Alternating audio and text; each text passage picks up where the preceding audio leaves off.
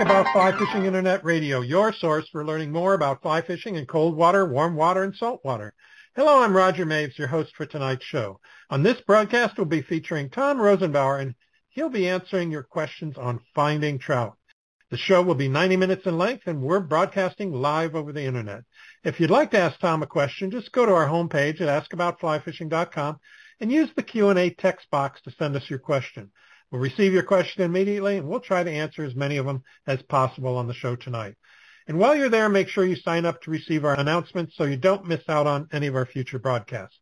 Just fill out the form on the right side of our homepage, and we'll let you know when the next live show will be. This broadcast is being recorded and will be available for playback on our website about 48 hours after the show ends. You can also find it on any of the podcast distribution sites like Apple Podcasts, Google Podcasts, Stitcher, wherever you listen to your podcasts. So if you have to leave early, you can return to our website or any of the podcast platforms for your convenience and listen to the recording at any time. The content of this broadcast is copyrighted and is the property of the Knowledge Group Inc. doing business as Ask About Fly Fishing.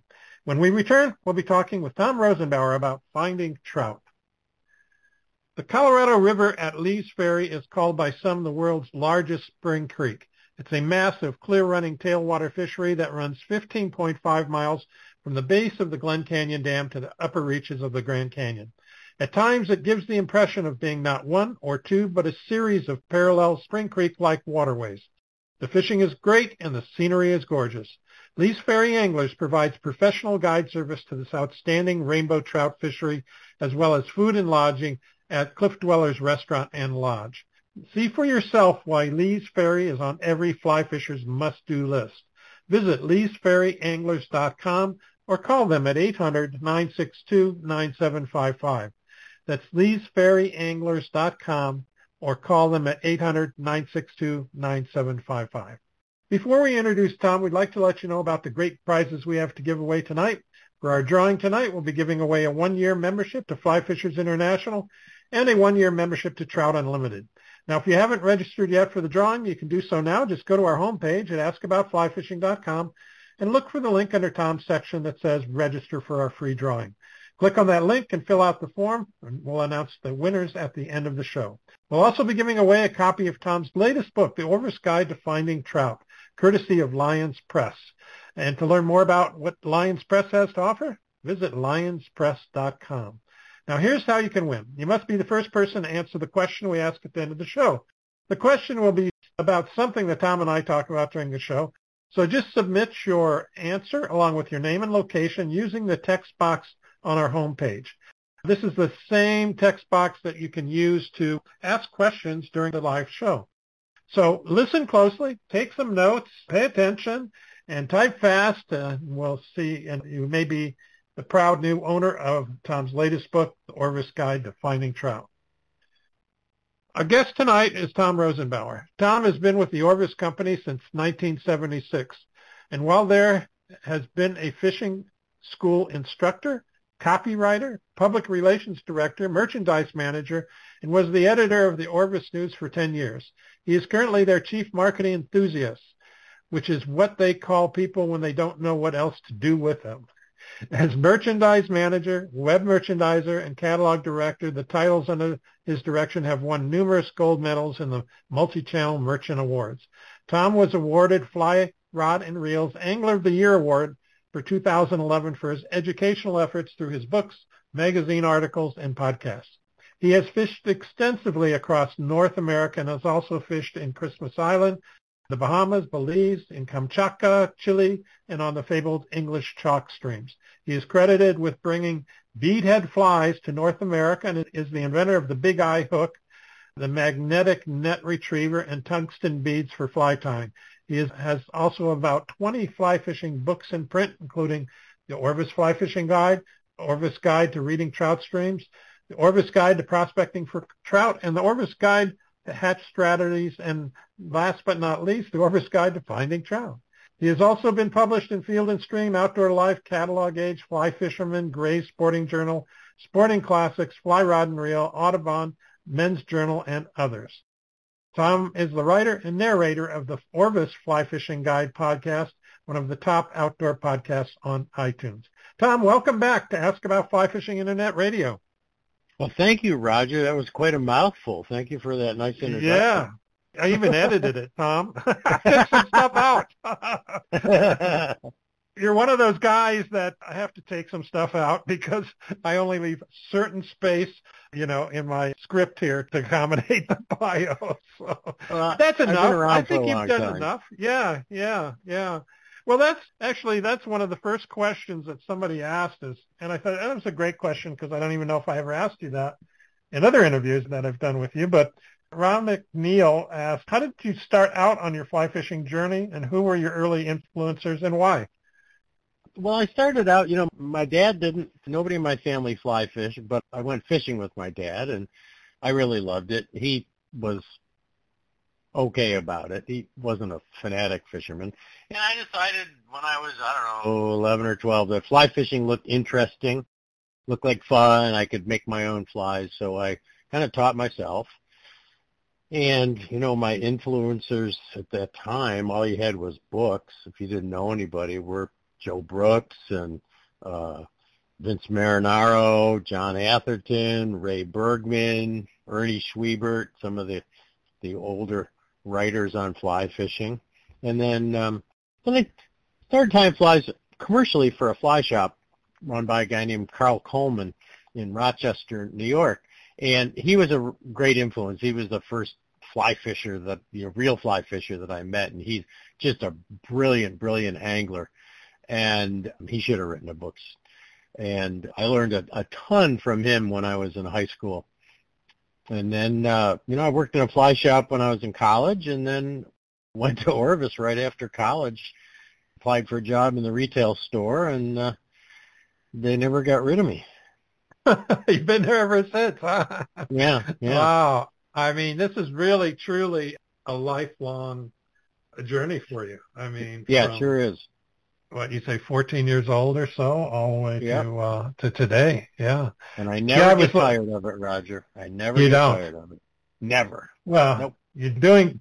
I mean, it's a pretty nice job you have. I mean, you get to do something Yeah. you love. You get to go to beautiful places.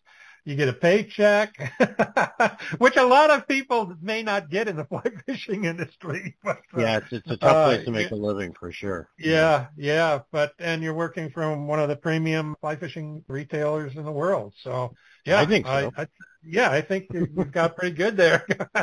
yeah, don't change now. Don't change now. Well, I'm not. Uh, I'm not changing. Don't worry. I'm not changing.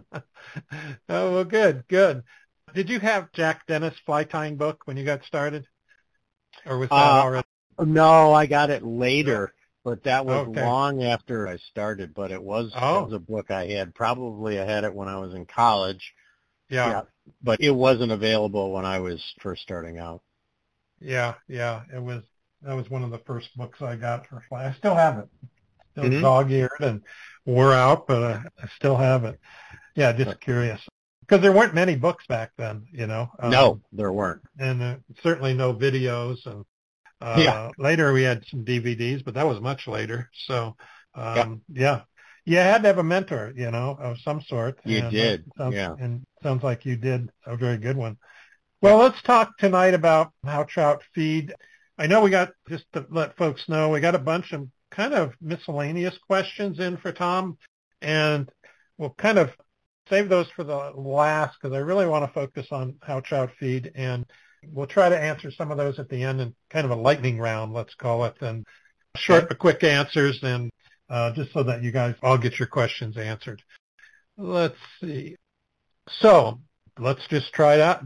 Start out with finding trout, and I'm kind of following the outline of your newest book, which is just a Mhm. beautiful book. We were talking before the show about it, and really comprehensive. This is going to be one that you guys all want to get for your library.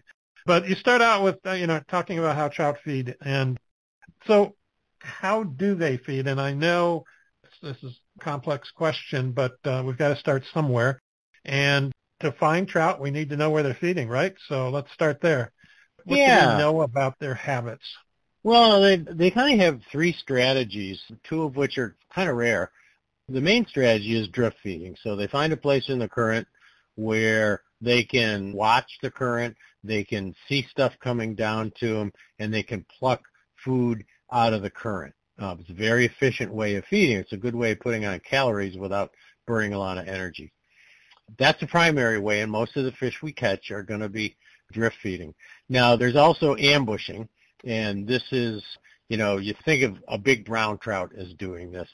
Brown trout, when they get above about 14 inches, a lot of them will kind of sit back and hide in a, you know, a little, a dark place near a rock or a root or whatever, and they'll ambush things. And they'll often patrol, they'll often leave that place after dark or sometimes when the water gets dirty, and they'll kind of patrol around and ambush, kind of like the way a smallmouth bass operates.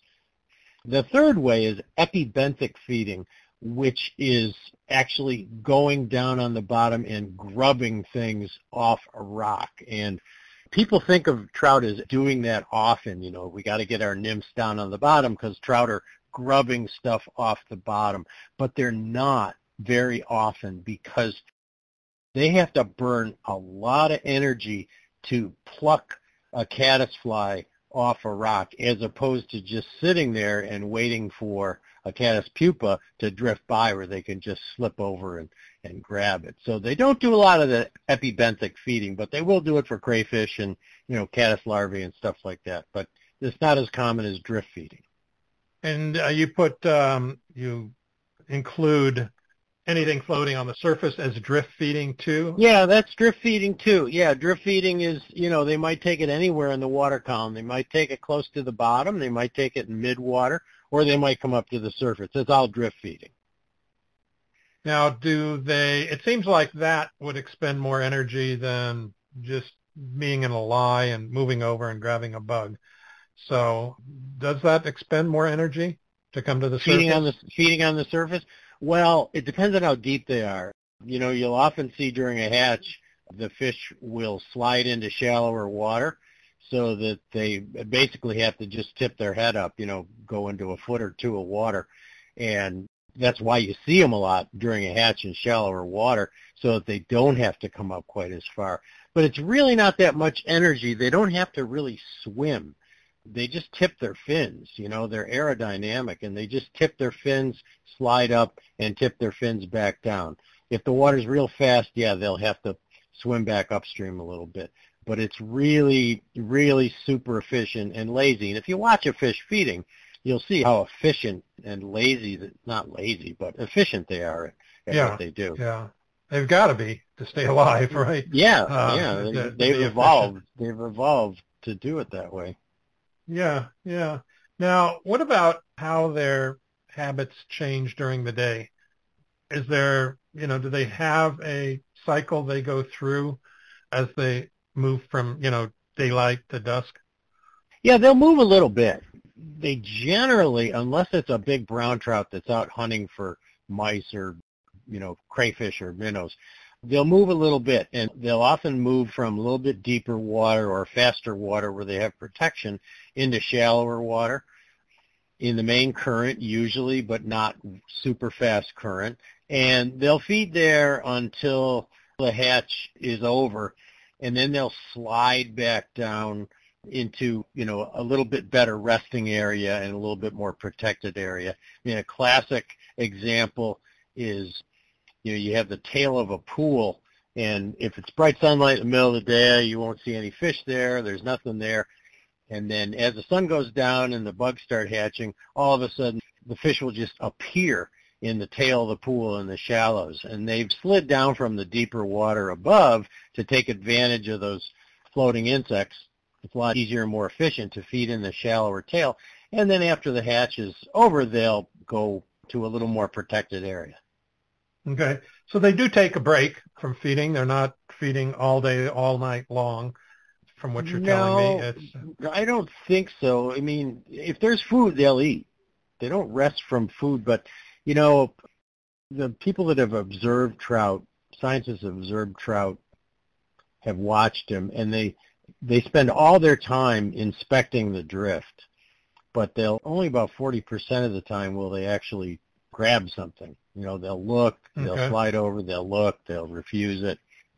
But you know, they feed most of the time, Roger. during the day. I mean, the fish that are drift feeding are sight feeders. So during the day, they will eat something if it's in their face especially.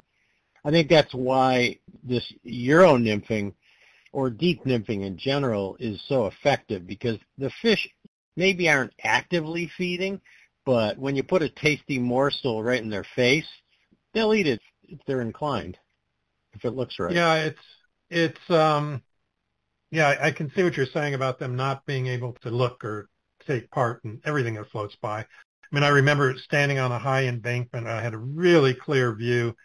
They were like three trout, and just like you say, the conveyor belt was coming down, and they would just they would be in the kind of slackish water out of the current. And they just go into the current and grab something, come back out, in, out, Yep. in, out. Yep. I mean, yeah, and Yep. like you say, obviously they can't take everything, but it was just it was like a rhythm they had of just in Mhm. and out. Yeah. You know, Yeah. just as long as it took to get whatever was coming.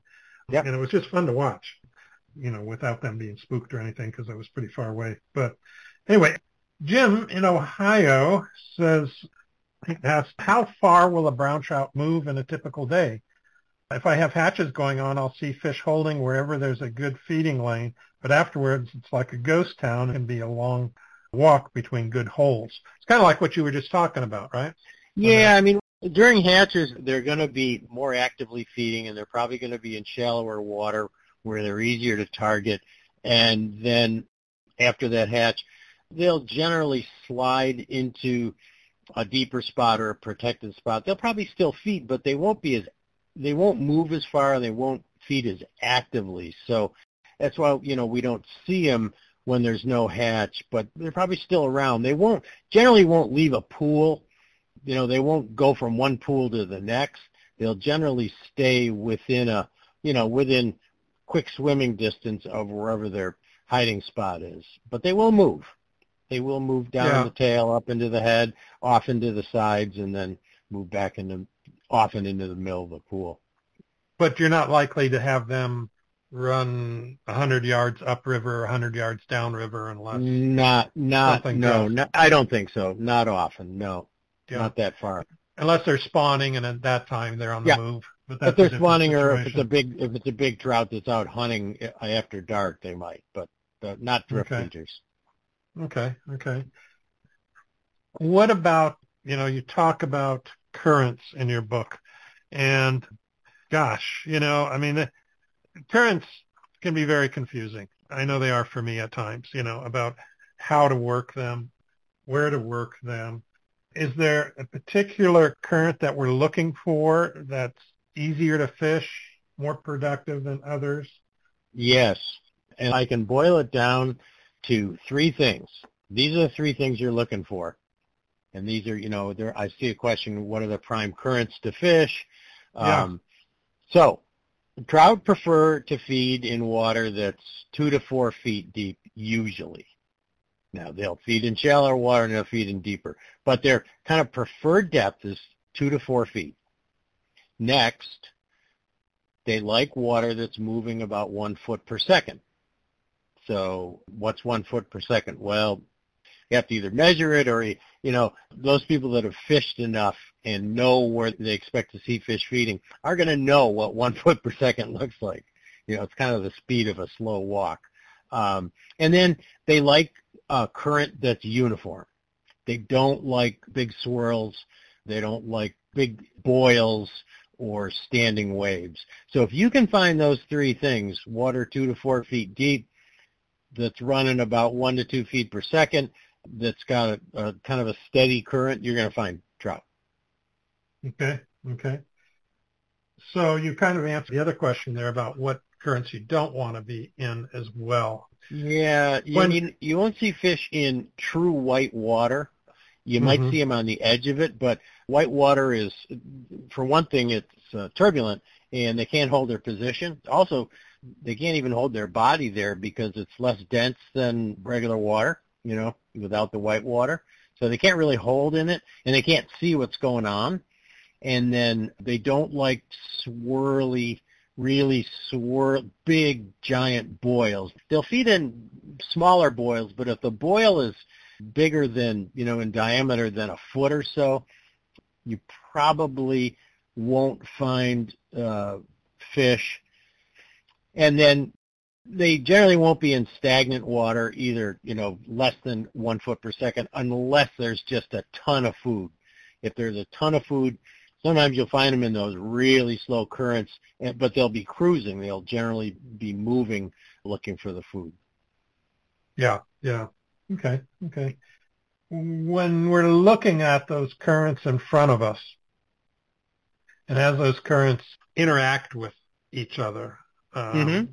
If I'm phrasing this right, mm, uh, yeah. that seems to be cause a you know a challenge for many of us on how to fish those currents as they come together, as they part ways, and so forth. Um, yep. Do you have some tips on what to do in those situations and what not to do? Well, generally trying to avoid drag if you're fishing a nymph or a dry fly. And first of all, I don't think you're in the game ever in trout fishing if you don't know the reach cast. So if people don't know what the reach cast is, they should go to the Google machine or go to the Orvis Learning Center and learn how to do a reach cast. It's a lot better than a mend. Mends tend to, you know, we use mends a lot with squirrely currents, but they tend to move the fly and they tend to disturb the water. If you can make that mend in the air before the fly hits the water, you're going to be much better off. So that's one way of dealing with these squirrely currents. The other way is to a longer leader, you know, and a longer tippet especially.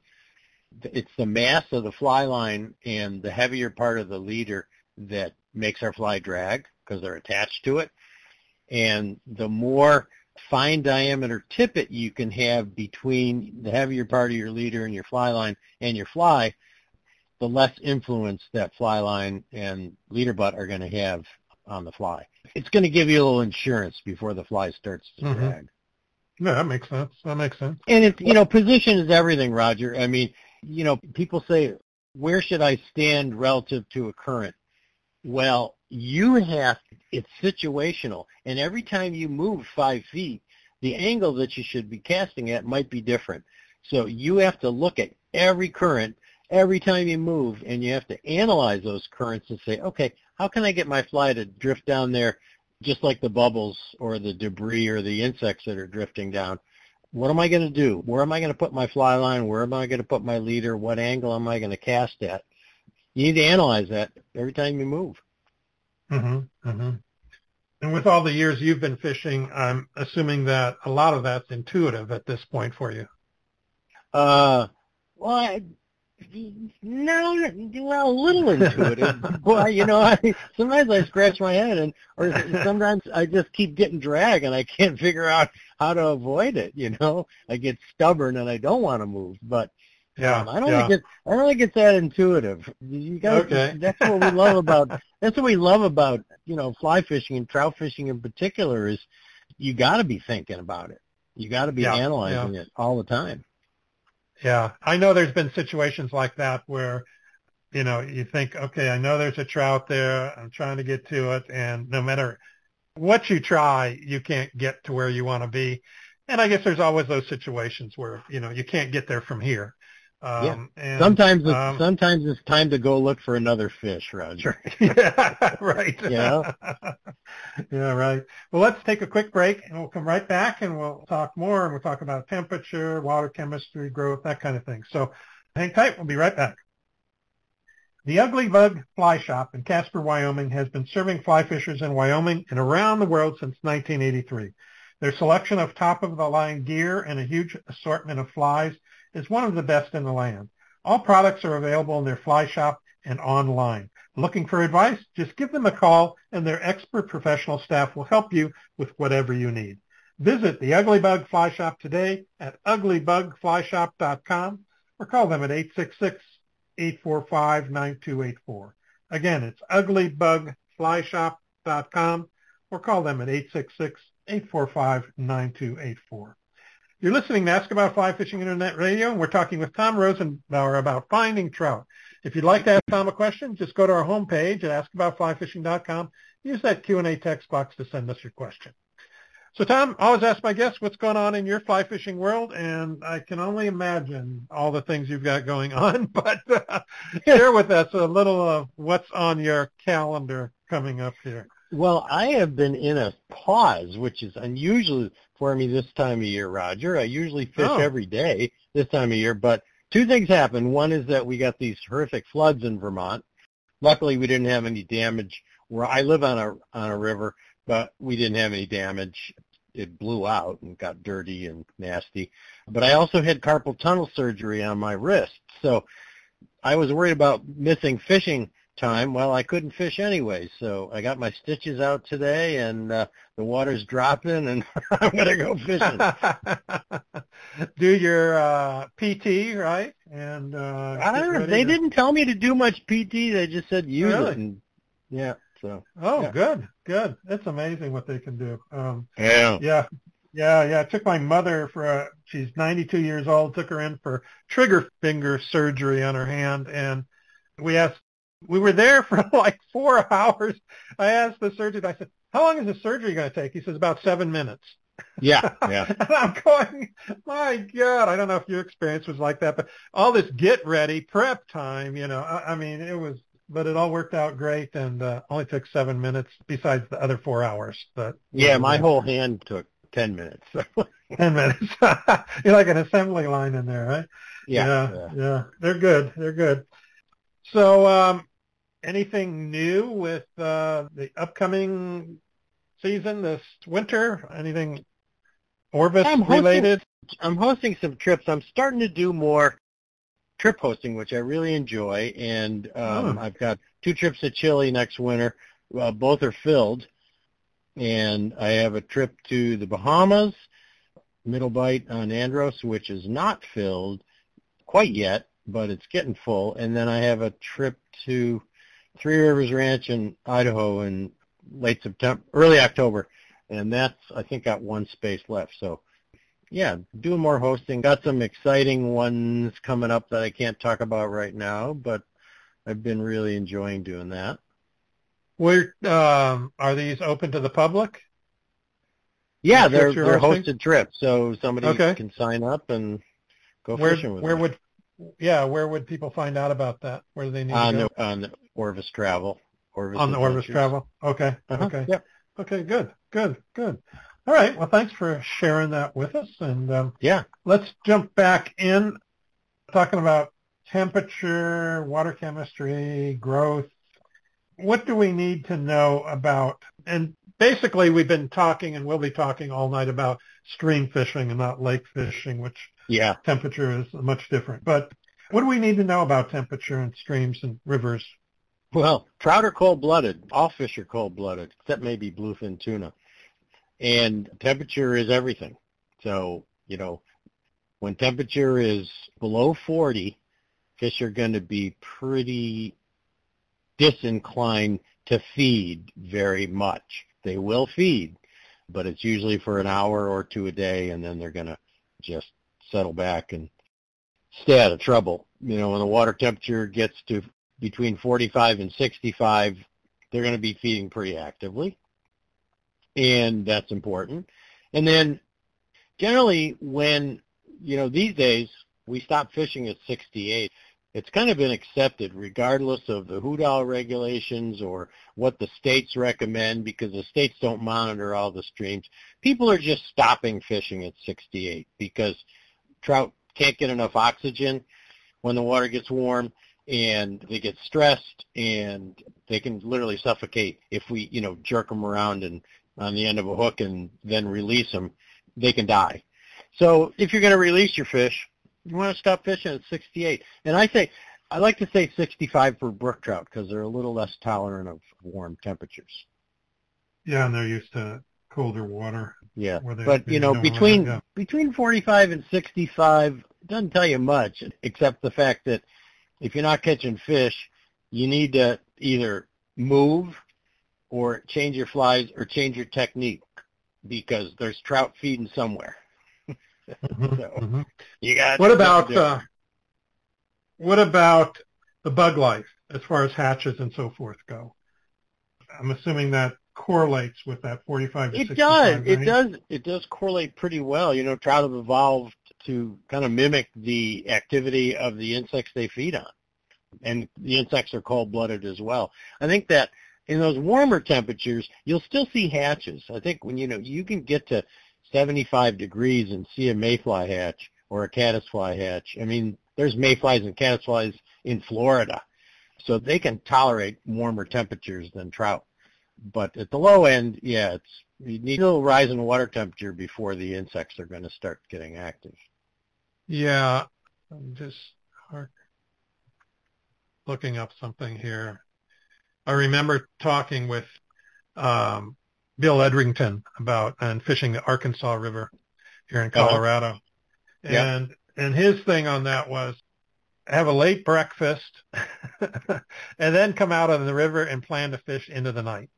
And it was, you know, his experience that showed that, you know, getting out there at six in the morning isn't going to do you any good because there's no bug activity and, and the fish aren't feeding very heavily. But if you go and have a nice breakfast and get there about nine or ten, then things start happening. And the main thing happening was, you know, at dusk and into the dark for the browns. Yeah. So Yeah. is it that way on many rivers, do you think? I think so, although I do a lot of early morning nymphing because light is low and the nymphs have been drifting. You know, they do this behavioral drift where they, during the night, they just let go and they float downstream to migrate into, because they, they move upstream when they mate and lay eggs. So in order to repopulate downstream, the nymphs and stuff let go and they just drift in the current and then they reattach.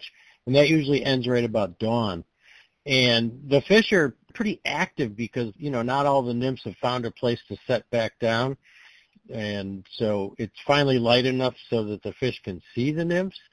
And so I think that dawn fishing can be good in certain areas, maybe not in your area. You know, it's colder there, colder in the uh, early morning because you're much higher altitude. But uh, I have yeah. done I have Yeah. done very well early morning nymphing, and then I often find a peak of feeding and bugs around uh, 10, 11 o'clock in the morning. And this is, you know, other than early season, other than April. And then it, it is pretty slow in the afternoon, I find in most places, unless it's early season when that's the warmest part of the day. But generally, you know, the sun's high and although there might be grasshoppers and beetles around, it gets a little slow in the afternoon and then picks up toward dark. Yeah, we found that fishing the San Juan River down in New Mexico. You know, it made more sense to go eat lunch, take a nap, and then come back out at three or four in the afternoon because it was slow in the early after and mid afternoon, but then things picked up towards dusk. So yeah. But also, uh, one of the things I've learned, Roger, is there is no future in predicting when the fish are going to feed. I've been I've been on the river at some really stupid times when I didn't think anything was going to be going on and it was lights out. So, you know, fish when you have time and when it's pleasant for you and you may be Yeah. surprised. Even if the experts tell you it's not going to be any good. You never know. yeah. you never know. yeah, yeah. You can't predict my- this stuff. You might find that one little spot where things are raging and uh, Yep. Uh, Yep. Yeah, yeah. Greg Nichols in Loxley, Alabama says, when does it cool down enough to safely for the trout fish for trout in smaller, smaller streams of Vermont? So does, so going back to what you said, 45 to 65 still apply except for the brookies. Maybe that's yeah, and about. yeah, but the thing is, with our small streams in Vermont, most of them are coming out of the mountains, and they're high elevation, and there are a lot of springs up there. Not like alkaline springs, like spring creeks, but there's a lot of springs. And actually, our small stream fishing in Vermont is best in midsummer because the water warms up a little bit. You know, warms up to 60 degrees or so. So unless we have a really hot spell with you know, our temperatures typically go down in the 50, 50, you know, 50s or 60 at night. That cools the water down. So, you know, if we get a stretch of where it doesn't cool below 65 at night, then yeah, you might find some streams that are too warm. But generally, small streams fish well all summer in Vermont. Okay, okay. Um, Similar, I'm sure in Colorado, it's the same thing up in your mountain streams. They don't get too warm, I don't believe. No, no, they don't. yeah, just uh, uh, maybe in like what we were talking about before the show, some of these streams that are out in the, the meadows, you know, where they get a lot of sun. But a lot of the streams that are in wooded areas and stuff are real cold, real cold. Yeah. Um, yeah. Gordon in Deerfield, Massachusetts wants to know about stillwater fishing. If fish are in deep, cold water, is it okay to fish for trout if you release them quickly? I don't know.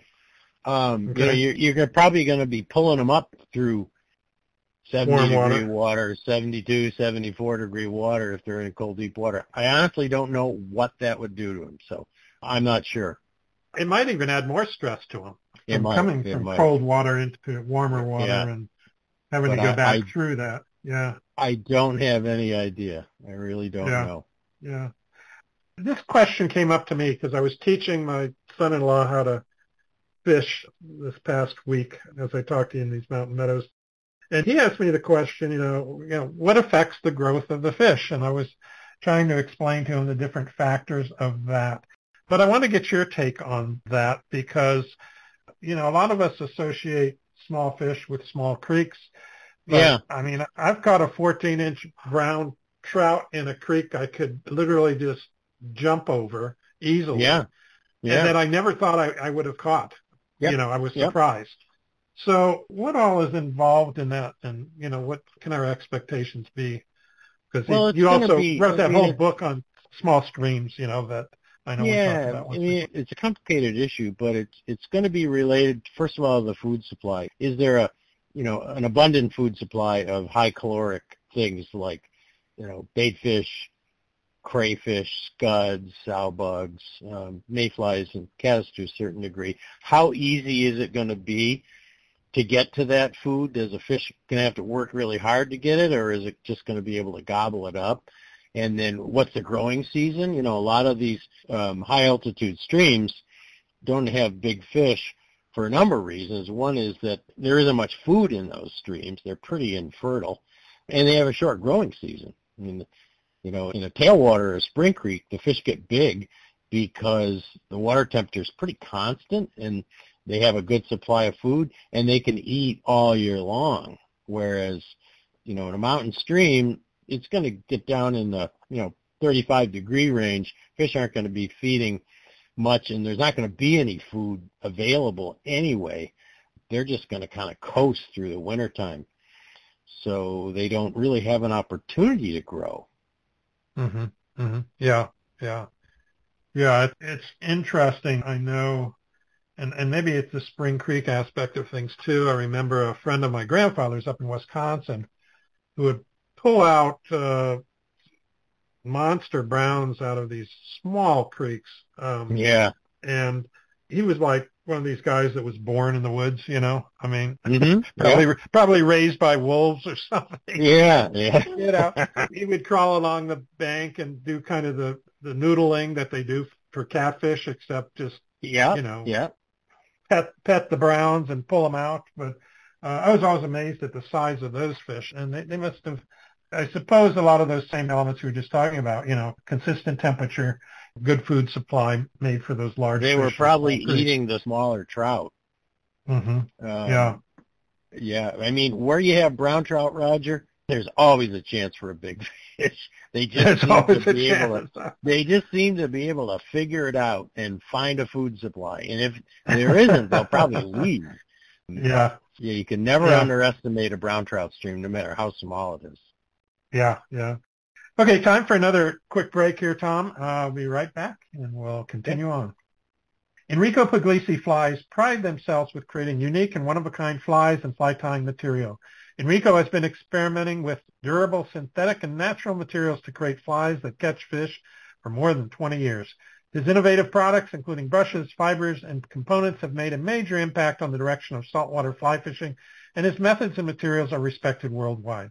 Whether you want your flies hand-tied for you or would like to tie your own, be sure to visit Enrico Puglisi Flies and browse through their online catalog. Visit epflies.com and do a little shopping today. Again, that's epflies.com. You're listening to Ask About Fly Fishing Internet Radio, and we're talking with Tom Rosenbauer about finding trout If you'd like to ask Tom a question, go to our homepage, askaboutflyfishing.com, and use that Q&A text box to send us your question. Tom, we do have a couple questions that came in here on the internet. Let me just see what we've got here. Uh, and I don't know what he means by feed, but anyway, I'll read this one to you. Paul in Franklin, North Carolina. I know of several holes on the river I fish where if I throw feed out, they will absolutely attack it. I can go to that same area a day later or two later and throw everything I have at them and they will not take it. Note they do not get regularly fed and this is a native trout river. So there's not really a question there, Tom. the, I guess. The, the, the, reason he can't catch them is they're looking for more pellets, and they're going to wait. they're looking for more, more pellets. pellets. Yeah, yeah, yeah.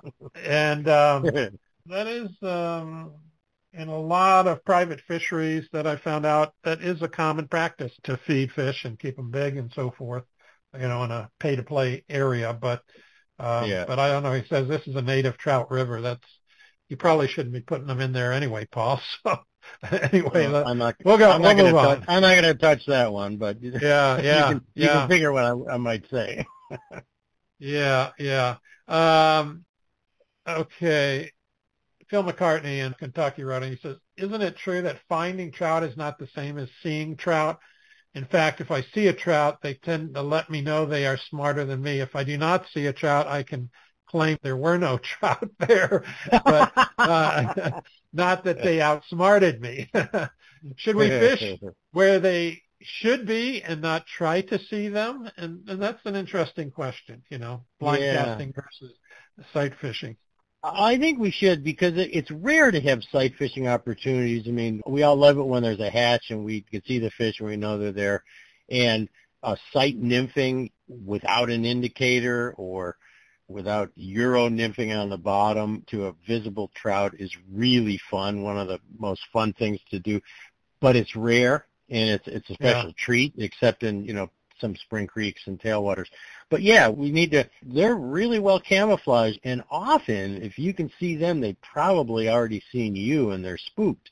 Yeah. So yeah, we need. That's why. That's why I wrote this book. We need to yeah. narrow it down to where we think there are going to be trout and throw our flies out there and hope that somebody eats them. Yeah, yeah, right. Okay, um, moving on down, and then we'll talk about the different riffles, runs, and so forth. But talking about landscape cover and water levels, what are the prime types of covers we should be fishing? Yeah, it's going to vary from river to river and what species and everything, but one thing that people should be aware of is that you don't want to always just fish close to cover. Fish do need cover. They need protection from predators, but they will move out from that cover if there's a better place to feed, if there's an easier place to feed, drift feeding, whether it's rising or eating nymphs, they will move from that protected area to get into a better feeding lane. And when we spook them, then they dart back to the cover. So that being said, you know, anything that a fish can hide under or nearby, and one of the things is depth. You know, water that's over three feet deep is good cover. Ospreys can't penetrate more than about three feet. Ospreys and eagles. So if a fish is in six feet of water, probably going to be safe from an osprey, even if the osprey can see it. Not safe from merganser, unfortunately, but safe from a lot of birds and probably safe from herons. Riffles are really good cover, and people don't think of riffles as cover, but broken water does hide the fish. And you can find some fish in fairly shallow riffles in the middle of the day with no rocks or logs or uh, deep water immediately nearby. I mean, they'll be somewhere nearby, but you, know, you can find fish in, in broken water where you might not think they'd be. And, you know, overhanging trees are good. Um, you know, it varies. Weed beds, you know, anything that can hold a fish. And they will be sort of close to that cover, but not right next to it. You don't need to fish right alongside a rock or a log. But I suppose some places where there is cover, overhanging trees or bushes, may not be a good feeding lie right? Yeah, I it mean, might just not be. Yeah, it might not be. So the fish may hide there when they're not actively feeding. You know, they might eat a nymph here and there or, or an ant that falls in the water. But then when when the hatch starts going and the insects are in the primary currents, which they will be because they're drifting downstream and they're going to be in the prime currents, then the fish are going to move from that underneath those trees to uh, get to the food. When, you know, as I've mentioned a couple times now, high mountain meadows I was fishing last week, uh, where there's really no real cover in the way of bushes or overhanging trees or anything because these Mhm. are high mountain meadows. Um, Yeah. Seems to me the only cover they have is potentially the riffles right next to the bank, right? Overhanging Yep. Yep. Uh, grass or something like that, then Yeah. into a, a deeper part of the pool or run, right? Mm-hmm. Yeah. Yeah, yeah.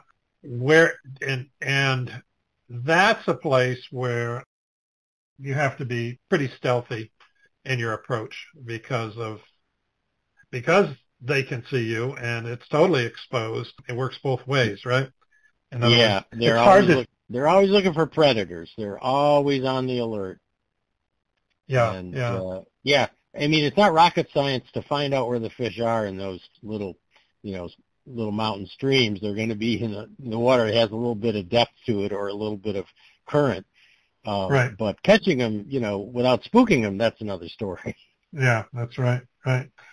Jeffrey in Loveland, Colorado, wrote in and says, "How do you tackle finding fish at different water levels, especially with respect to not disturbing the fish?" I'm assuming he's meaning spooking the fish. Yeah. Um, Well, in uh, in high water level, the fish are going to be in slower water. They're typically going to be along the banks. They're going to probably be in shallower water than you'd expect them to be, even places that have you know were dry before the water went up. The water's going to be a little dirty, and you can probably get pretty close to them. You know, you always have to be aware of where your fly line lands and where your shadow lands and where the sun is, so that you don't disturb the fish. But you know, and then in, in lower water, low clear water, they're probably going to be either in water that has some depth or water that has a riffle to it. And, you know, with respect to not disturbing the fish, there's two ways that we disturb fish, I think, that we spook fish the most. One is that we wade too fast and we don't pay attention to waves that we're pushing out into the water. And then too much false casting. You know, a fly line whipping through the air is going to it's going to scare fish if it's over the top of them. So you need to yeah, you need to false cast off to the side or don't false cast. You know, if you can get away with not false casting, you're going to be better off. right, right. Jeffrey also wrote in and asked, "Would you ask for you to please discuss your approach to a new stream? Uh, Hmm. You know, I guess how you analyze it, how you look at it. Yeah. Uh, what what are the things there that are important? Well, first thing I'll do is spend a lot of time standing or sitting on the bank and not getting right in the water and see what's going on. Are there, you know, predators around that might spook the fish? Are there any insects hatching? I'll, you know, shake the bushes along the edge to see if, if there's any bugs there. I might turn over a few rocks just to see, not specifically to, to help me pick a fly, but just to see how much food there is in the stream. And then I'll just, generally in a new stream, Jeffrey, I'll move a lot because I don't know yet what kind of water the fish like. And so, you know, I'll take a, take a half dozen casts in one spot and then move and take a half dozen casts and I'll try, you know, I'll try different types of flies. Uh, my go-to is generally a dry dropper, uh, you know, halfway decent sized floating, floating fly with a nymph hung on a piece of 5X. And, um, if it's really dirty, then I'll probably fish a streamer or maybe swing a wet fly. But I'll move around a lot. I think that's one of the most important things because not all parts of a, a stream are created equal. And since I don't know it, I don't know yet where the fish like to be. Every river is a little different. Right, right. Go back that's a good to um, well, and, yeah, and, and what we've already talked about, plus what we're going to talk about. as far as where these fish are and and finding them will uh, you just kind of have to apply that template to everywhere you go, right? Look at the Yeah. riffles, look at the runs, Yep. you know, what's happening, do your analysis and then but you say you move pretty quickly up a stream. I do, yeah, Yeah. yeah. I mean, I don't thrash through the water. I, by moving, I mean I'll, Yeah, I'll step right. into a particular place and I'll fish it as thoroughly as I think I can, and um, and then I'll get out of the river and move, so I don't disturb the water. I'll get out Right, of the river yeah. and slide back in somewhere else. Yeah, um yeah, I wasn't referring to going through the river. Just Yeah, Yeah, yeah. No, I just wanted to make sure people understood that. But you know, you could be fishing over nothing. You could be fishing over a area that's completely devoid of fish until you figure out where they are by catching that one, you know, stupid fish. then oh, that's where they are. That's where they're living. They like that kind of water. Yeah, yeah. Okay, um, let's see here. We've got um, a long way to go. let's talk about riffles. Uh, yeah, I mean, They're gonna have to You buy. know- they're gonna have to buy my book, Roger. They're gonna. I mean, that's the whole point. I mean, I think we've only covered like uh, two pages in your book. so uh, yeah, everybody needs to buy your book. Um, riffles. When you know, okay, so I put the question in there. When should you fish riffles? Is there, you know, a particular time of day when you should fish riffles as opposed to other times, or are you fishing? And I'm just going to, you know, talk about riffles, runs, everything at once. Yeah. If they're there, fish them, or are there better times to fish them than not? I always fish riffles regardless, unless the riffles are so shallow that they couldn't possibly hold a fish. But I don't think there's any time when you shouldn't fish a riffle. Okay. They're just they're the food producers. They provide cover. You know, generally I like in a riffle I like to look for a little bit of a deeper spot. Um, you know, Okay. a little slot, a little you can usually tell that there's a deeper slot, there's a kind of a, a smooth what I call a lens on the surface. And that's usually where the riffle's just a little bit deeper and there might be a slot in there. Um, uh, where a riffle dumps into deeper water like a pool is, you know, a go-to place. There's always fish there. Okay. The, riffle, the riffles produce the food. That's where the bugs come from, and fish will be in the pool to take advantage of the deeper water for protection. And yeah, it's just just a great place. Fish are also holding at the top of a, a riffle, right? And uh, Sometimes, yeah, yeah. Sometimes, yeah, they could be anywhere within a riffle if there's a deep enough slot in it. You know, some Okay. riffles just hold fish from one bank to the other, from one end to the other. And you're more, you yourself are more camouflage because of the riffles as well, right? yeah, you can get That's closer to fish in riffles because the service is broken. Yeah, Yeah, Yeah. yeah, the, the other reason I love them. yeah, yeah, yeah. It's a, a food conveyor belt there going through. Um, Yep. So it sounds like when you fish a riffle, are you fishing it from the top down? Are you fishing it from the bottom up? Is there a particular method you use? Yes. I fish it from the top down. I fish it from the bottom up. I fish it from the middle down. Uh, It depends. You, you know, you gotta. I mean, that's why I like to stand on the bank a little bit and look. Say, okay, where's the best place going to be? I can't fish this whole riffle because it's too big. You know, it's a half mile long, and you know the river's 100 feet across. So I'll look at it and say, okay, where are the little deep, slower, little bit slower pockets? Um, where are the food lanes? Are there, you know, where's the bubble line? Um, where's the main current thread? Yeah, you have to sort it out before you jump in. Okay. But if I'm fishing a wet fly, you know, I want to swing a wet fly, which is a good way to cover a lot of water, then I'll start at the head and fish down. If I'm fishing dry or nymph, I might, you know, fish straight across or I might fish straight upstream Yeah, yeah. Okay, okay. or anything in Um, between. Or anything in between. Yeah. Uh, what about runs? Where are fish holding in runs? So a run, I should describe run because it's, you know, hydrologists and uh, biologists don't call anything runs. They either call them riffles or pools.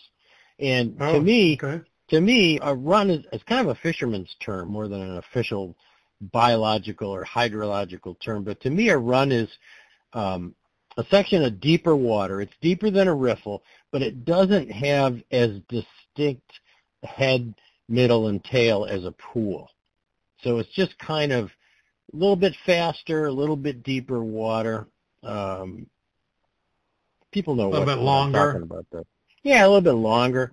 And again, the, where the fish holding and run, it's going to vary from run to run. I can't tell you where to look in a run. Look for that, you know, two to four feet deep, one to two Mhm. feet per second, and steady current, and you're probably going to find the fish. Well, that could be holding anywhere. Yeah, they could be holding anywhere. Yeah. Okay. Again, a prime holding area, would it be at the, the top or the bottom of the run? Are You got to look at it, Roger. You got to look Okay. at it. It could be at the top, the bottom, the middle, three quarters. It could be anywhere.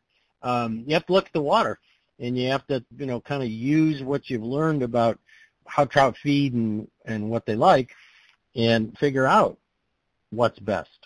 I can show you a run where they're always up in the head. I can show you a run where they're in the tail, and I can show you a run where they're in the middle. Um, they're all different. Everyone's different. Okay. Okay. When you're looking at that run, you know, you're analyzing it and you're trying to look, you know, when I look at a run, sometimes I see a lot of water. I don't see anything specific there. Um, like you say, they could be at the top, they could be at the bottom, they could be in the middle. How do you go about, you gave me your three guidelines, you know, two to four Yeah. two to four feet deep, Yeah. water one foot per second and so forth in a uniform flow. What else are we looking for? I mean, it's, to many people, Okay. and I know this, you know, it looks yeah. like okay. a, like the ocean where, where Yeah. you know, yeah. Yeah. where, where, I can't see anything, you know, where is it?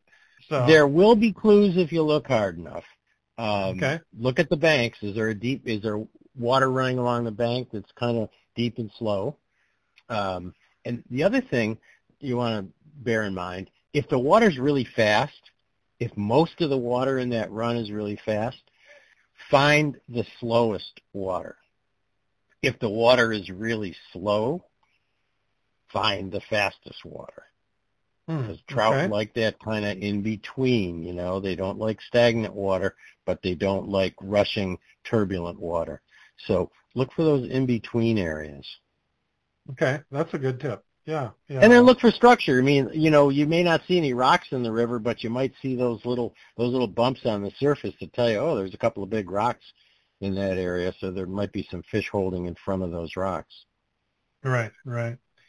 Um, John Murphy in San Francisco wrote, how often have you hooked trout that were hanging out in the hydro cushion in front of exposed river boulders? I target this zone all the time, but rarely, if ever, seem to find them there. What's your experience? I find more fish uh, immediately in front of boulders than I do, or slightly to one side than I do behind a big boulder. Always. I never catch fish right behind a boulder. Never, ever, ever, ever. And, but you know what? Where John fishes could be different, could be different situation. Maybe the fish don't like to be in front of those boulders. You know, the, the rounder the boulder, the less spots that are going to be in front of it. If it's like a bowling ball, there isn't going to be much of a cushion in front of it. If it's kind of squarish or, you know, if, if it's got some nooks and crannies in it, it's kind of, you know, ugly, broken up piece of rock, then they're going to more likely to be fish in front of it. But, you know, every river is a little bit different and maybe in that particular river, the fish just don't like being in front of exposed boulders. Well, when you say, and this can kind of merge into pocket, well, pools and, and flat water and pocket water, when you say you never catch fish behind the boulder, um, No, not Well, immediately so- behind. Not immediately right, behind. yeah, yeah, where you think it's okay, it's a really slow spot there, but but it's not a Right. good feeding spot, right? It could be a place to No, it's not a good feeding spot. There's two reasons. If the water's low and the boulder is exposed, the boulder is going to is going to strain all the food off to the side, and it's going to be a dead zone in there behind that boulder. there's no food there. It's it's like a desert, and and there's going to be not much current there either. If the boulder is submerged, chances are there's going to be a lot of turbulence behind the boulder. And again, we, you know, I've talked about this previously that trout don't like real turbulent water.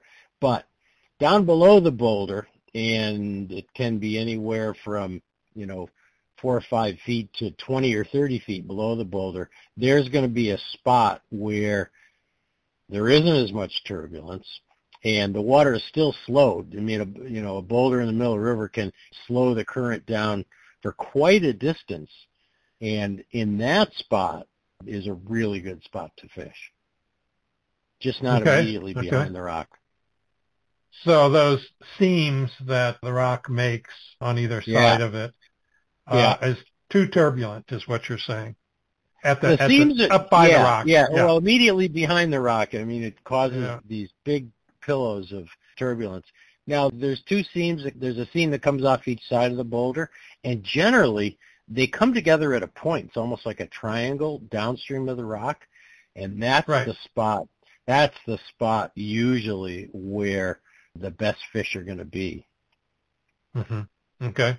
Okay. So pools and flat water. Um, you had described, you know, what the hydrologists call a, a pool as opposed to a run.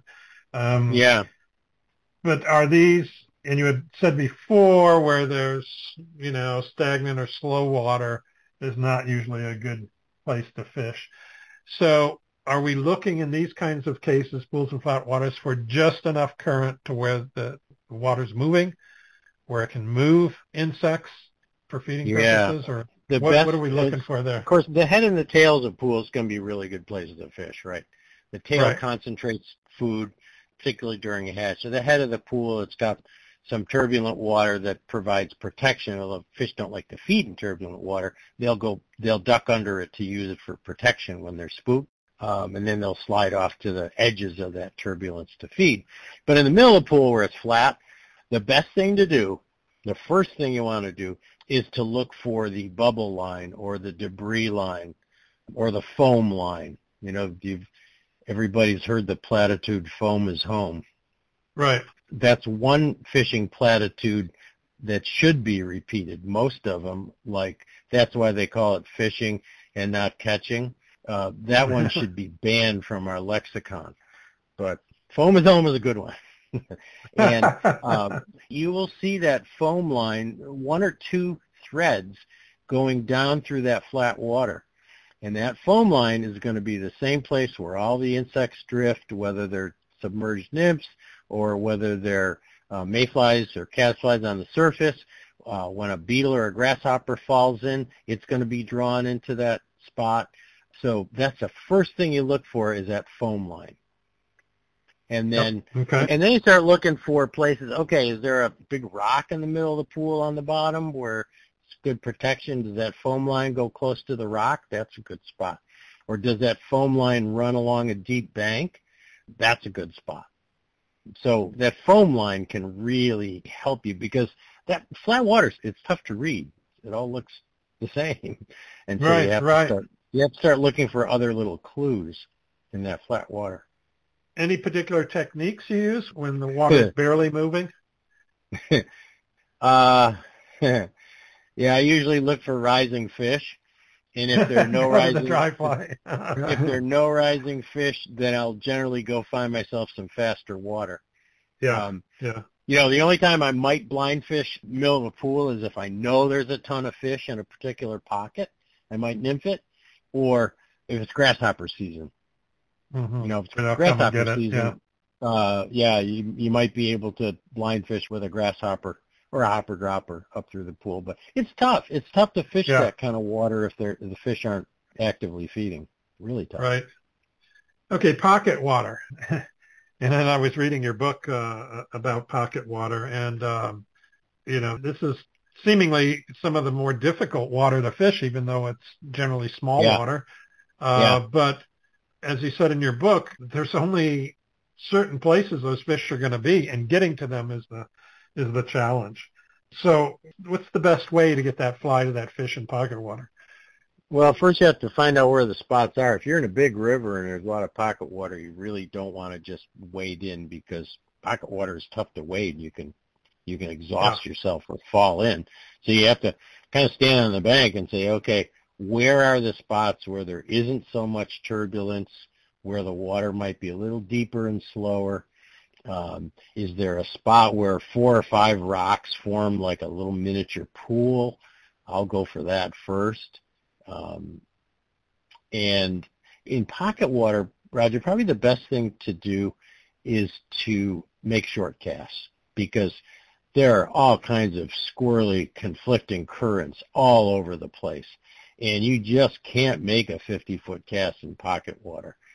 Your fly and your line are going to go in totally different directions. You're not going to be able to control. You're not going to be probably not going to be able to hook the fish. So, you know, the best thing to do is to wade carefully, but get as close as you can to that pocket that you want to fish. And then generally I fish them upstream. But yeah, short cast and as little fly line on the water as possible. You know, hold your rod high. If you if you don't even put any fly line on the water and just use a long leader, that can work pretty well. Right, right. Okay. But you're um, you're not going to have long drifts because your fly's going to drag no. or it's going to get hooked on a rock pretty quickly. So you, well, your drift you may only be cast. five feet or something, right? Yeah, I mean, or less. In a lot of those yep. cases, yeah, yeah, yep. well, yeah. Yes. But it, on the other side of that, it should be, to me, fairly obvious of where those fish might be because there's not that many places, right? I mean, it's yeah. going to be either yeah. highly turbulent or dead behind the rock, or, and you're you're looking for those seams again, but mm-hmm. in, a, yep. in a really short span, so to speak. Yeah. Yeah. Okay. Yeah. Jeff Arterburn lives in New Mexico and Colorado. This is a long one, but um, I think it's worth it. Movement of trout to utilize different habitats during aquatic insect catches is fascinating in the rivers I fish. Freestones and tailwaters and, for example, my favorite hatches of drake mayflies bring large numbers of fish into surprisingly shallow riffle sections where they are distributed widely, very accessible to the angler. Without a hatch occurring, these sections seem to have few fish present. My question involves the distribution of fish during the off periods and when nothing significant is hatching. Are there any general trends or consistency in the percent distribution of fish where they can be found across the different types of habitat, pool, glide, riffle, run? Well, I would say that if Jeff has seen a I've seen a riffle where there's lots of fish feeding, I would look for the closest place that has a little bit deeper or a little bit faster water or some sort of good cover because those fish will go go hide a little bit. If they're not actively feeding, they'll find a little bit more comfortable place where predators can't get at them. You know, they often, often during a hatch, they're going to throw caution to the wind and, you know, the hell with the ospreys and the, the herons. There's food there. They're going to get it. And that's why, you know, we can often get closer to them during a hatch because they just, they don't multitask very well. They shut everything else off um, but once they stop feeding actively, they say, "Oh, I don't think I should be hanging around here in the middle of the riffle. I'm going right. to find some place a little bit more comfortable." So, you know, it's there. I don't think there's any there's any general rule. I mean, there's no rules in fly fishing, really. I don't think there's any general rule that I could give you. Um, yeah. They're just going to be, you know, look for a place where a trout can go and be comfortable and not be seen by predators.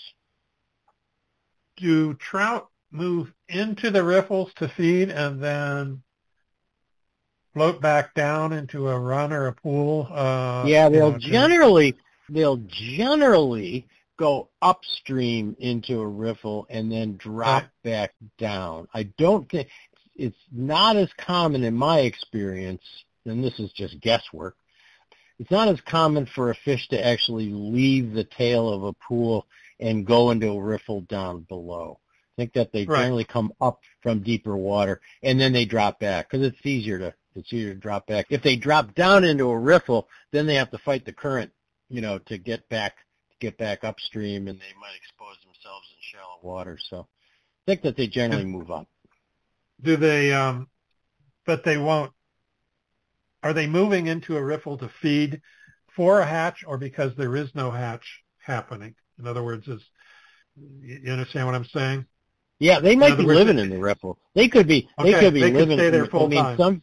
Yes, I mean, if, if the riffle's got enough protection and provides some constant food, they might stay in the riffle. We may not see them because they're not feeding, but they may still be there in that riffle, particularly if it has a deep slot in it. So Okay. yeah, some fish move up from a, a pool or deeper water, but some fish will live in a riffle throughout the season. Okay, okay. Um, okay, running out of time. We're going to have to go uh, lightning round here. okay. Okay. Chuck in Placerville, California. On a tough day when you're not getting bites, what tactic would you try to see if you can get an eat? I'll do something that I haven't done yet. I'll try something else. okay, okay. I, Right? I thought you. I'm not getting a bite. It's not working, so I'm going to try something else. Okay, do something else. Okay. Yeah. Um, assuming you're canvassing expected good trout habitat, what fly offering process do you go through before leaving that area if that process does not produce? Um, I'm pretty impatient, and if you know, if, if I don't interest a fish in a few dozen casts, then I'm out of there. Are you, and this, the, Now that that's, that's dry dropper nymph, you know, prospecting. If a fish is rising and continues to rise, I will stay there till it gets dark. Because I got a target, and if I don't, I Yeah, don't spook yeah. them, I'm staying there. But if I don't Yeah. see any fish, then I'm going to move on pretty quickly. do you tend to move on first or change the fly first? Oh, I move on before I change flies Okay. Um, because because I've I've already thought about what fly I'm putting on. I've either Right. talked to a guide or or I've fished the river before, or I did my research on the internet, and I know what probably should work. If I know there are fish there, I'll change fly. But if I don't, nah, I'm, I'm gonna I'm I'm not gonna change flies. I'm gonna move on. Okay. When fish, and I think you just answered this, but uh, when fish are not rising, and depending on water type, what tactics do you prefer to prospect for fish? Yeah, generally dry dropper or a streamer. You know, if the water's dirty or high, streamer and dry dropper if uh, fish aren't rising. You know, I like to fish a dry and a nymph at the same time. Uh, Michael in Colorado Springs, I'm curious exactly what a trout is doing when it splashes the surface virtually on top of your flies. I assume that it's a refusal on either your dry or your emerger dropper. What is the fish doing when you observe this? Yeah, it's often a refusal. I mean, fish do miss flies sometimes. They don't always hit what they're going after, but generally they do. So if the fish is splashing, it's refusing your fly. And two things, the most common reasons for that. One is the fly is dragging at the last minute. They put on the brakes. They move for the fly. They've already got some momentum. They put on the brakes and don't open their mouth, but their momentum still carries them through the surface and they make a splash. So it's either generally either the fly's dragging at the last minute or maybe the fly's too large. That can be those are the two most common things. Okay. Gary Kaufman, North Carolina. What matters most, fly size, color, or presentation? Uh in my opinion it's Yes? it's present it's presentation, but fly size is going to be if there's a hatch, fly size is going to be just as important as presentation. If there's not a hatch, then presentation is it's all about presentation. Okay. Um. Bob, Bob Nunn, have you tried the Spotlight Caddis Emerger as a searching fly? Yeah, yeah, it works. A bunch of my buddies fish it a lot. Okay. Okay. Leonard in England. Okay. How does one know what size tippet X number to use for a particular fly size? For example, size 18, dry fly, etc.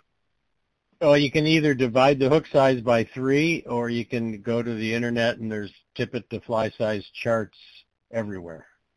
Okay. Okay. Um, okay. So Gary and Kaufman in North Carolina is buttering you up here. Says, first I found you to be the best source of education and entertainment for fly fishing. I've read your books and watched your videos. several of which address the 12 essential flies and have adjusted my fly box accordingly. However, if you had one, if you had to choose one fly only, what would it be? I don't answer that question because if I had to choose one fly, I'd stop fishing because it's all, it's no all about it's all about it's all about different flies. So, uh, Ramona and Fairbanks, it, lightning round, light. That's it. That's okay. It. Okay. Okay. Ramona and Fairbanks, when do you use a non-slip loop knot? I use it sometimes on trout streamers and uh, often in salt water, but not as much as a lot of people use it. Okay. Okay.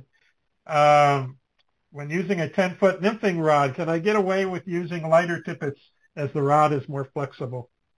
Yes, if it's a three or four weight, yeah, 10-foot five weight, you're still going to have some pretty good zing to it. But yeah, 10 yeah. foot three weight nymphing rod, yeah, you can use lighter tippets. Okay, um, we're going to call it. The others are pretty miscellaneous and not really applicable. So um, good job, Tom. We got to call it quits here, but stick with me because we're going to give away some prizes here. And I may need your help to make sure I get the right answer when I ask the question. So uh, okay. hang tight. All yeah, right. we're going to be giving away a one-year membership to Fly Fishers International, one-year membership to Trout Unlimited, and we're going to be giving away a copy of your latest book, The Orvis Guide to Finding Trout courtesy of Lyons Press. So hang tight and we'll be back and give away those prizes in just a moment. Reeling and Healing Midwest is a nonprofit organization that champions fly fishing retreats for women surviving and battling all types of cancer. Their mission is to introduce women to the healing powers of the sport of fly fishing and provide a one-of-a-kind experience on and off the water. This is accomplished through the elements of fly fishing, positive camaraderie, peer coaching, a nurture and support network, which in turn renews the spirit and hope for each participant. Reeling and Healing Midwest is in need of trout flies, waders, leaders, fly fishing equipment, and other items. To view their current wish list and to learn how you can support their retreats, visit fishon.org. Again, fishon.org, or you can call them at 616-855-4017. 616-855-4017. Just a quick reminder to everyone before you leave our website tonight, please take a minute and give us your feedback about the show. You can find a link under the show on our homepage. It says, what do you think of this show? Just click on that link, leave your comments. We'd really appreciate it. So now it's time to give away some prizes. Uh, the winners for our drawings tonight are selected from our show's registration database. And if you didn't register for the show, tonight's show, it's too late now, but make sure you do so for our next show so you don't miss out on a chance to, to win some of these great prizes. If you are the lucky winner, we'll contact you after the show and provide you with information on how to receive your prize.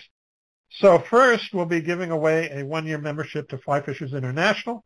And to learn more about FFI, go to flyfishersinternational.org.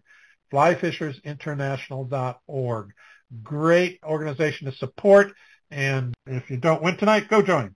So uh, let's see, uh, get my database going here. And it looks like Mike Murray in Ohio. Mike Murray in Ohio is our winner for that one-year membership to Fly Fishers International. So congratulations, Mike. I know you'll enjoy that. And now we're giving away a one-year membership to Trout Unlimited. And to find out more about Trout Unlimited, go to tu.org, tu.org. And again, if you don't win tonight, go join them. A great, another great organization to support. And let's see, that's going to be Rodney Gilge, Gilge, Rodney Gilge in Washington. So congratulations, Rodney, and uh, hope you enjoy your membership to uh, Trout Unlimited. And now we're going to give away a copy of Tom's latest book, The Orvis Guide to Finding Trout, courtesy of Lyons Press. And let me clear my queue here. Now, the way we do this is uh, I'm going to pose a question, and um, then you go to that form on our homepage and fill that out with the correct answer. First person that gets the correct answer wins, and you'll get a copy of Tom's book, uh, The Orvis Guide to Finding Trout. So the question is, is uh, Tom only mentioned one kind of cast that uh, during the whole show. What was the name of that cast that he thought was something you just have to know how to do? What's the name of that cast? So let's uh, we got to give him a moment here I think this one's going to be a pretty easy one. Um, what do you think, Tom? yeah, I think so. you think so? Okay. Yeah. Sometimes I give them too hard, and then I have to come up with another question. So uh, uh, we're running short on time, so I figured I'd try to make it easier. Let's see here. Still waiting for things to come in here, and um, let's see here. Okay, things are starting to come in. Uh, uh, and it looks like um, Victor Hahn in Golden, Colorado says Reachcast. He's the first one that entered that in. Is that the right answer, Tom? That is the right answer. I That's did the mention right the sidecast, but kind of just uh, just briefly. So the reachcast would be the right answer. Yeah, you pretty much condemned us if we didn't know that cast when you Yeah, talked about it. Absolutely. All right, Victor. Victor, send me your address, your shipping address for this book uh, in the same place that you answered, and we'll be uh, good to go and get that book sent out from Lyons Press to you. So thanks for playing and paying attention, and uh, I hope you enjoy that book. Um, Tom, thanks again so much for being with us tonight. I know you're a busy man, and um, I am glad I got you at kind of a downtime here, so I, I was able to get you on my Yeah. calendar, which I, I really appreciate. Uh, but thanks for sharing your knowledge with us again. Everybody always appreciates it, and thanks for being Oh, it's us. always fun, Roger. I, I always enjoy it, and those were some great questions. Really, really good questions. Well, good. I hope we uh, we all got educated tonight, and I, I know many of us did. So uh, thanks again. Hopefully, you've all found the podcast archive on our website. If you haven't, just look for the link on the top line menu. The archive, you'll find over 100 or 370 shows. Uh, you can search by keyword, keyword phrase like trout, tarpon, Madison River, finding trout, that kind of thing. And uh, I think you'll be pleasantly surprised at what you find out there. Our next broadcast will be on August 9th, 7 p.m. Mountain, 9 p.m. Eastern. On that show, I'm going to interview Michelle White. And the topic for our show will be Subaruable Brookie venues in South Park, Colorado. Subaruable, if that's not a, a term you know, means you can get to it in a Subaru. so uh, you don't need a, a raised uh, Jeep to get there. Michelle's home is the range is in South Park, Colorado, where she guides out of her fly shop tumbling trout. South Park is known for the Dream Stream, 11 Mile Canyon, but there are many other beautiful places to fish. The Mosquito Range, Tarryall Mountains, and the tributaries of the South Fork and Middle Fork of the South Platte River offer engaging group trout fishing with incredible scenery. So join us and learn more about what South Park has to offer fly fishers. And to do this, just uh, under Michelle's picture on our homepage, just click on one of those calendar icons and you can add this show to your calendar. You'll be all set to attend the live show. I'd like to thank Fly Fishers International, Trout Unlimited, Stackpole Books, Lyons Press, Lee's Ferry Anglers, Enrico Puglisi Flies for sponsoring our show tonight.